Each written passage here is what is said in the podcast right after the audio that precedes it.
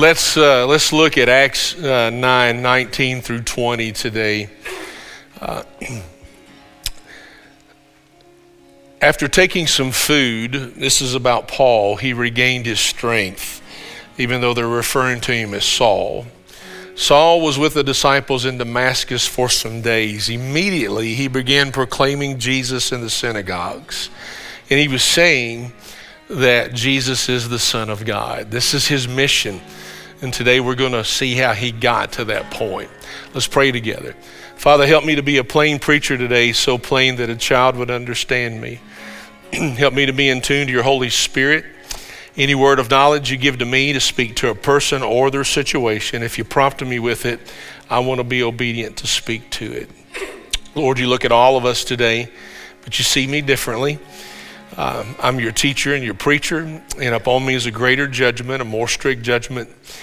Uh, and I, I know that, and I accept my place in rightly dividing your word. It's in the name of Jesus that I pray, his name that I preach. Amen. Be seated. It's good to see you. Remember, uh, we're, this is the last uh, sermon in the adjustment series. That when, when God moves, when He's doing what He does, when He reveals, uh, you're going to have to make some adjustments. Th- this is my prayer for the Asbury revival. It's one thing to be in that service, but when you leave it, they're going to have to make the adjustments that he is that is that are necessary as He has revealed things to them. It will have to happen. They are not exempt from it either. And I encourage you to go. I really do.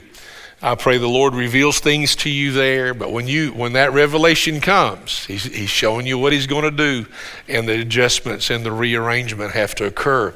So when God speaks, he is revealing what he is about to do. He doesn't just reveal for the fun of it, to make us look afraid or, or whatever, to play games with us. This revelation is an invitation to you and to us to join him in his work. So there are adjustments, surrender, obedience. There's a dependence on God. I say this line, this little phrase every sermon in an adjustment series. And uh, you don't mature to be more independent from the Lord. You mature to be more dependent on the Lord. You don't grow independent of Him, you become more dependent on Him. so God is revealing to Saul which later will become Paul, and we'll explain his name switch there in a moment. And he has invited him. And as I read, you see the mission that he's invited him on. So I'm just going to go down through the, the verses. I, am going to go from verses 1 to 20, and that sounds like a lot. Uh, it really isn't. I've broken them down. I want you to look at Acts 9 1 and 2 for a moment. Now, Saul is his, is his Jewish name. That's the name that was given to him, probably, uh, probably named after Saul, the first king of Israel. Uh, they came out of the same tribe, the tribe of Benjamin. So you know how you know how we can do that with names. There's a connection piece, and somebody's got some uh, prominence, and they name another child after them. And later is going to be, we're going to call him Paul because he had that name too because he was born uh, as a Roman citizen. Uh, so, it, and we'll talk about the switch in the names here in just a minute. But I want you to, let's look at verse 1. Meanwhile, Saul was still breathing threats and murder against the disciples of the Lord. And he has, access to uh, the high courts. He went to the high priest and requested letters from him uh, to the synagogues in Damascus, so that if he found any, any men or women who belonged to the way, now they didn't call Christians Christians yet. All right, they called them people of the way. People of the way. That's why when Jesus says, I am the way, way the truth, and the life. and so they're referred to as people of the way. They weren't, they weren't announced Christians. That happens at Antioch. So that if he found any men or women who belonged to the way, he might bring them as prisoners to Jerusalem. He's full of threats. He's full of plots of murder. He, he, he, did, he did give the, the papers to have a great young preacher killed named Stephen. Uh, he's into imprisoning people, and he's doing this in the tradition of his uh, his ancestry, the, the fathers before him, and he is committed as a Jewish Pharisee. He's committed to that. I want you to look how he speaks of this in, in his own life. Uh, Acts 8 3, which is an earlier chapter. But Saul, however, was ravaging the church. He, he, would enter, he would enter house after house, drag off men and women, and put them into prison. He did this. Look at Galatians 1:13. For you have heard about my former way of life. This is Paul talking in Judaism. I persecuted God's church to an extreme degree and I tried to destroy it. Let me let me let me I want you to shout about this, okay, either inwardly or outwardly. But the church of Jesus will never be destroyed. Do you hear that? it, it is indestructible. In the book of Acts shows us that language barriers didn't stop the gospel.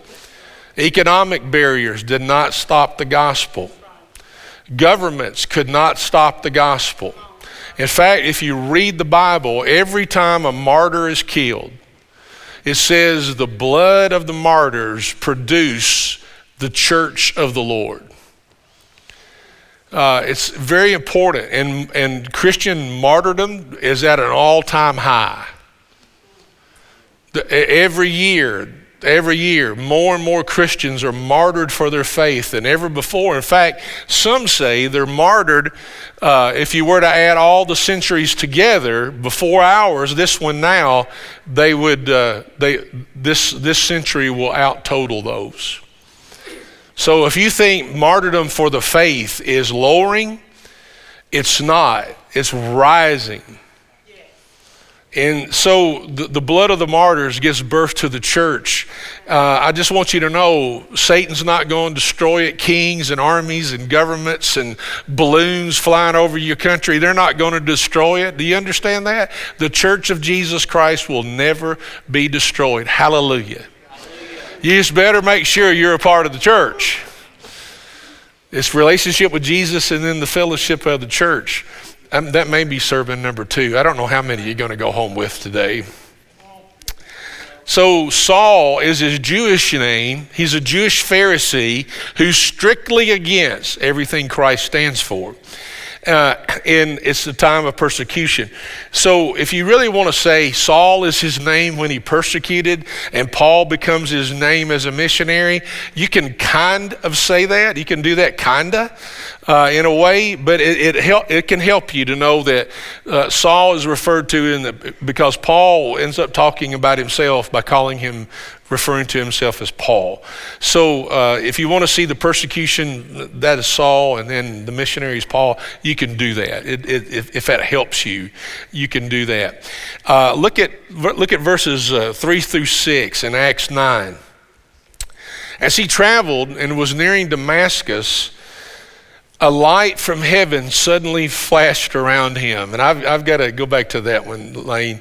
I just got to tell you, I, I, got into some old Hank Williams right here when I was studying, right? You, all know the song, right? Is it playing in your head right now? Of I saw the light, I saw the light, no more dark. So when that happened, I, I went to old Hank there for a second. And, and this light came flashed around him. Verse 4 He's falling to the ground. He heard a voice saying to him, Saul, Saul, why are you, why are you persecuting me? Uh, who are you, Lord? He said. He goes, I am Jesus, the one you are persecuting, he replied. Uh, then, but, uh, but get up and go into the city, which is a reference to Damascus, and you will be told what you, you must do there. Let's go back to, to, to verse 3. Uh, he's, he's going down the road, traveling like he does. He's on, he's on mission to get up all the people of the way, either have them killed or have them imprisoned. He's doing this with great zeal. Uh, he loves it because he's standing for the Jewish people. and uh, this light comes and he falls to the ground. Verse 4. And I, I, I want to say this to you. This is after the resurrection, okay? This is after the ascension. Jesus has already gone to the Father, to the throne. All right? And I hear people say that God doesn't speak and he doesn't speak in an audible voice. Don't say that to Paul because he's already left the earth, he's already ascended. And here he has, and I want you to know, he's not going, hey, buddy. He knows exactly who this guy is. Saul.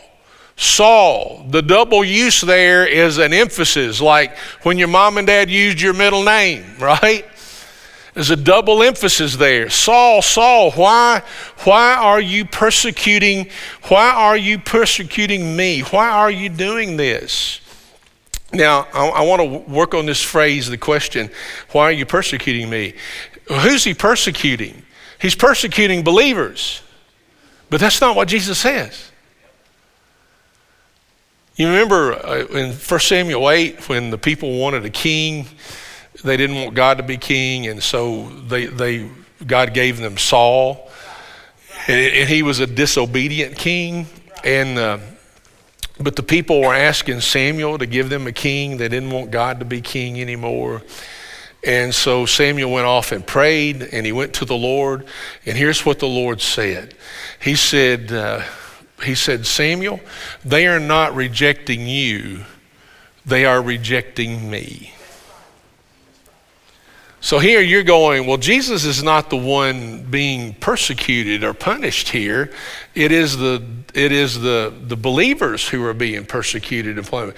You remember the scripture verse in the Gospels where it says, if you go to visit somebody in prison, what does he say? You have visited who?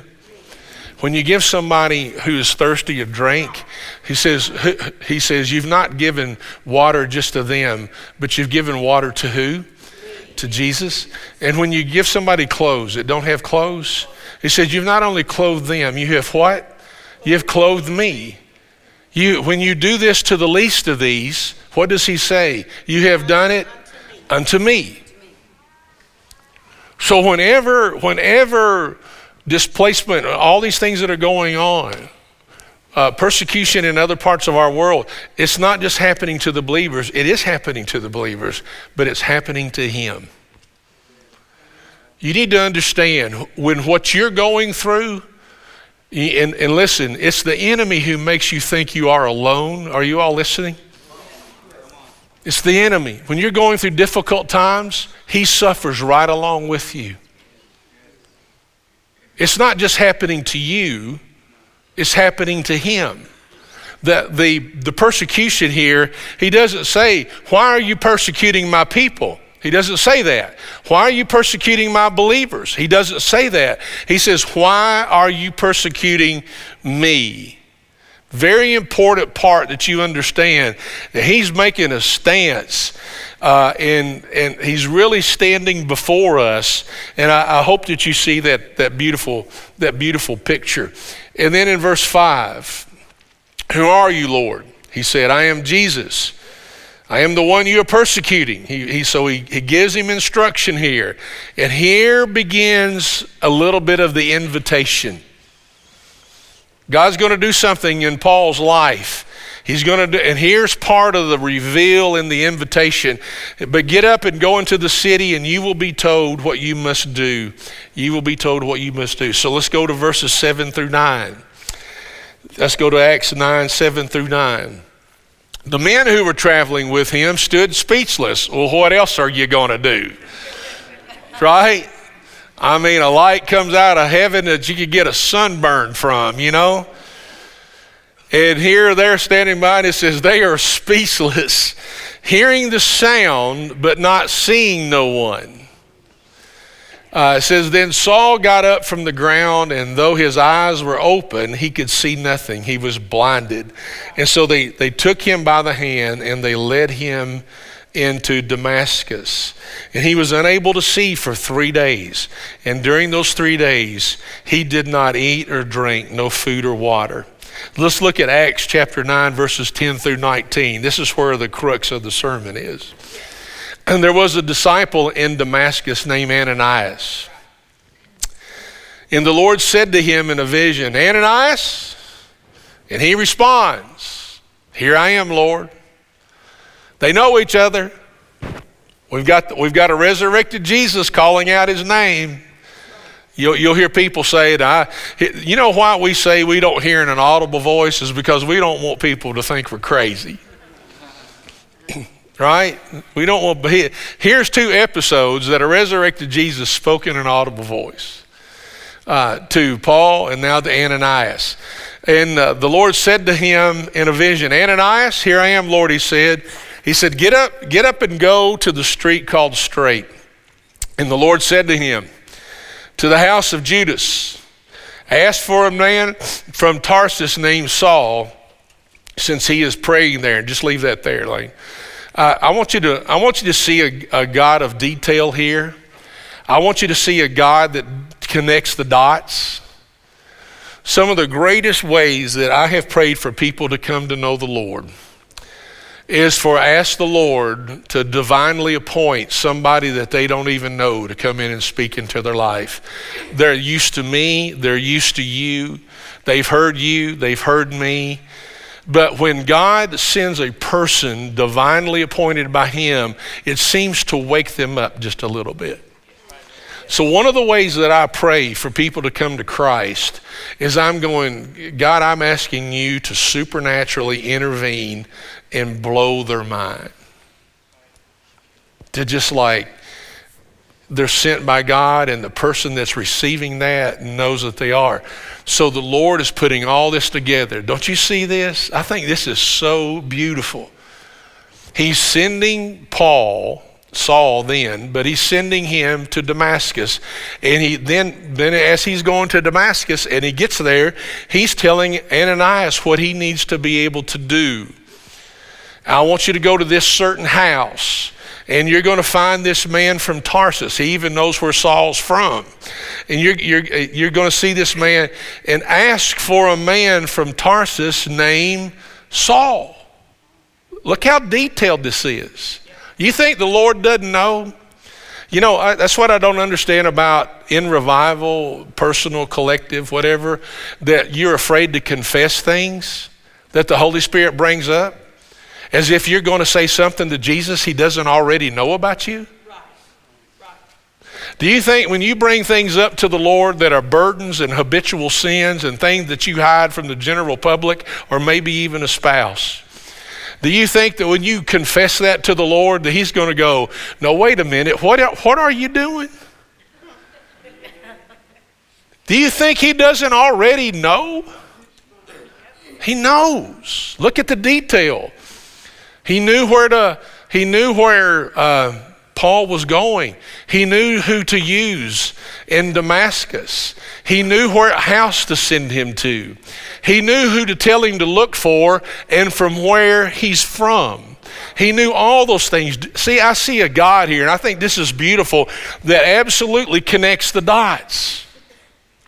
It connects the dots for every every single one of him of, of one of us. And then in verse, uh, uh, since he is praying there, meaning he's already beginning to pray, and in verse twelve.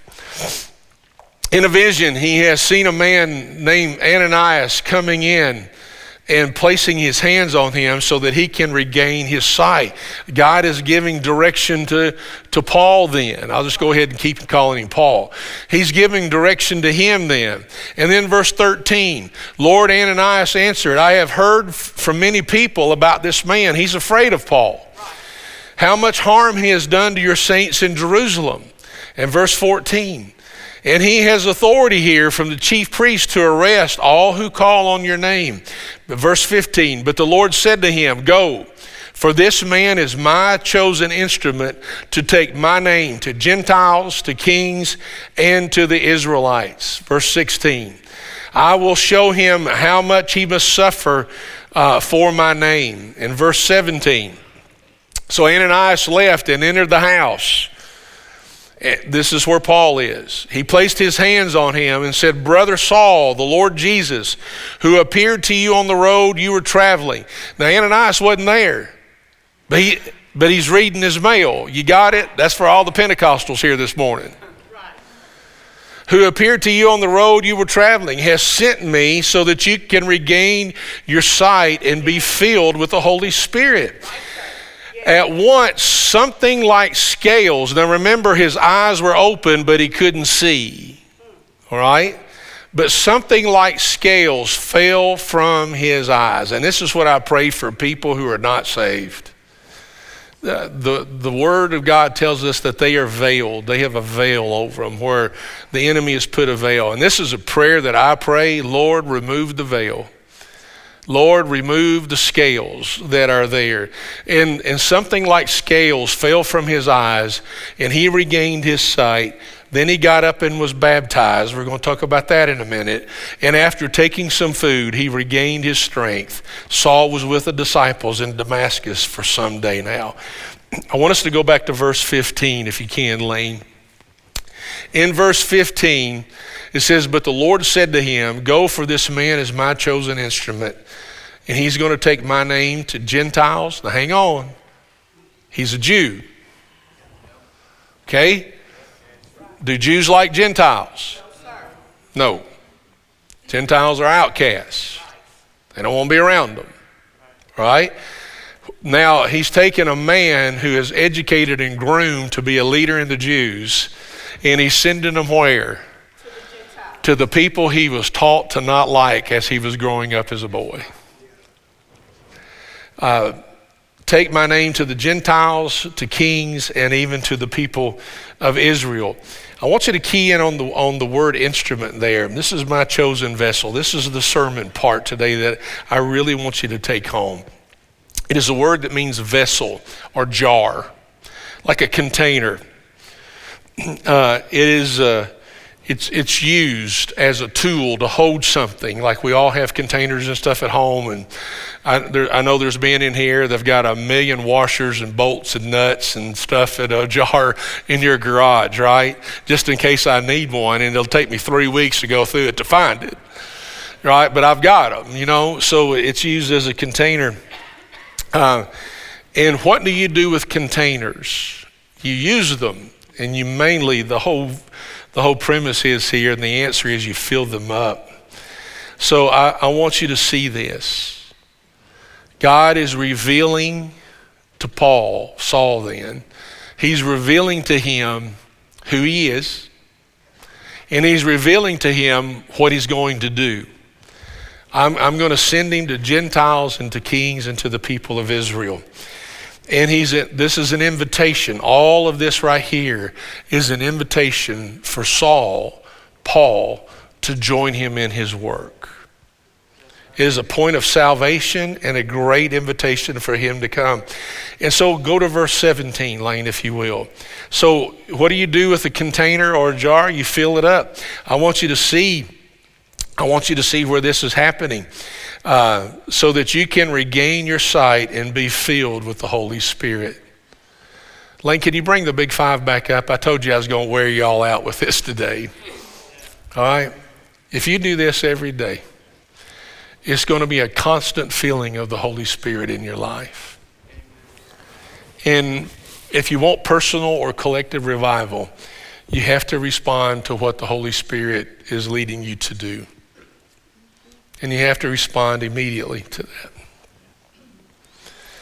This is important. You are a vessel. God didn't make you to populate this earth haphazardly. God made you to use you as an instrument in His kingdom. Every single one of us. That's why He made you. He made you to love you with an everlasting love and for you to love Him back. And here we are, these empty vessels, right?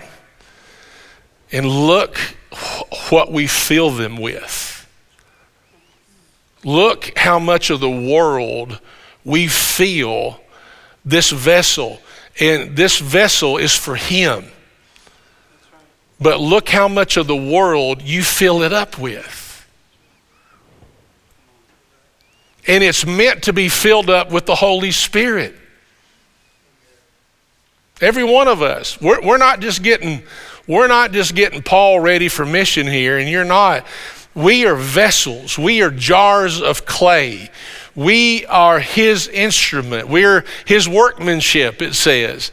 We are that, and we, we fill it up with the world, and we wonder why things aren't going the way they are in the kingdom. And what's meant to be filled up in this vessel is the Holy Spirit of God. Filled with it learning to be directed by it and to speak to it. And then galatians 5 22 and 23 in peace and love and joy and gentleness and kindness and all that faithfulness and self-control. And it just goes on and on. That's who we are and that's what he does. So what do you do with the container when it's empty? You fill it up. But i have to ask the question are you filling this container up your container with the world or are you filling it it up with the things of God, predominantly the Holy Spirit of God. And then look at verse 18. Look at verse 18. And I had him throw up the big five because if you do that, that's what's going to happen. You are going to experience personal revival in your life. God is going to feel closer to you than he's ever felt in your life if you will do these things on a daily basis. You're going, man, I can't work them in. Yes, you can. You work everything else in, you can work those in. And when that happens, the intimacy of God will occur and personal revival will occur with you. Verse 18, it says that he received his sight, and then one of the first things he did after he received his sight is he was baptized. We're filling him up again, right? He's baptized and he's set aside. I just want to tell you, uh, I, uh, I don't want to be the one to tell you you need to be baptized. I can be. But I would rather you let the Holy Spirit lead you to be baptized. And if you're here today, see me after the service. See one of our altar counselors. Do whatever. I'll, I'll, be happy to chat with you after the service. But let's let's get you there. That's a that's a next step of obedience that you have to do. And and the Apostle Paul becomes a beautiful picture of this. As soon as he regained his sight, he was baptized and he he was set apart. And then he's lingering with the disciples for a few days, learning from them. Acts 9:20. This happens a lot. In 9:20, he starts preaching immediately, uh, and then he backed off. And he went and spent years of discipleship. And a lot of people believe that he pondered three years in Arabia. He pondered that, that light coming to him out of, out of nowhere, out of heaven on that Damascus road what the Lord spoke to him. He pondered all the, the call of God, the prayer of God, the filling of the Holy Spirit, the baptism, and he, he, he was able to be able to blend that all together. F.F. F. Bruce, one of my favorite theologians, he said two things happened at once Paul's conversion and his commissioning happened together. Uh, God had revealed what he was going to do. Paul was hearing the invitation and he began to take steps in that invitation to become the preacher, teacher, evangelist, missionary, and church planter that we know him today. Martin Dibelius, one of my favorite books on Paul, and it's basically almost a primary source. He said that God didn't change Paul's desire, he just changed the direction of his desire the zeal that he had to persecute the church became the zeal that he had to grow the church and to rescue people. He just, it's the same desire, he just switched the direction of it, of what he was able to do. I want you to read, I want you to walk you through this. it's beautiful in, the, in that Paul wrote about himself when he's writing to Timothy. and it's 1 Timothy 1 12 through 17. Let's just go through this. This is a beautiful, beautiful testimony. I, I, I pray that as we read this, it resembles you. It says, Give thanks to Christ Jesus our Lord, who has strengthened me, because he considered me faithful, appointing me to the ministry. One who was formerly a blasphemer, a persecutor, and an arrogant, and even the word in there means a violent man. But I receive mercy, haven't you?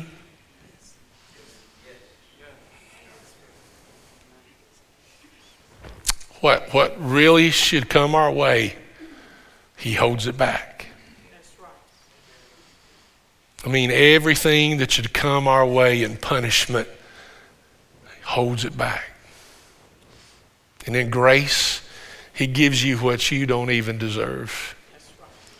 How beautiful is our God.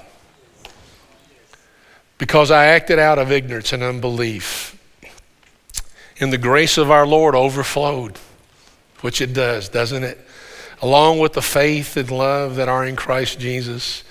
This saying is trustworthy and deserving of full acceptance. And here's the saying Christ Jesus came into the world to save sinners, and I am the worst of them. But I received mercy because of this, so that in me, the worst of them, Christ might demonstrate the utmost patience as an example to those who would believe in him for eternal life. Church, let's say this one together. Will you with me? Now to the King eternal, immortal, invisible, the only God, be honor and glory forever and ever. Amen. Uh, God will reveal and when He reveals to you, He's going to show you what He's going to do. And there'll be an invitation for you to join Him. And when we walk into that invitation, there's an adjustment. There's a rearrangement of our life, and it's glorious. It's a kingdom adjustment. And I, I want you to see, he called Paul, he said, the Lord said, He is my chosen vessel. Well, then, what are we? What are we? You are his instrument. My prayer today is that he fill you with the Holy Spirit. My prayer today is that you live in the grace of God, knowing that our creativity, our intellect, and all that, and he, he, he gives you what you don't deserve. I pray that you see that today. His mercy holds back what rightfully should be on me. Isn't it a privilege to have faith in Him?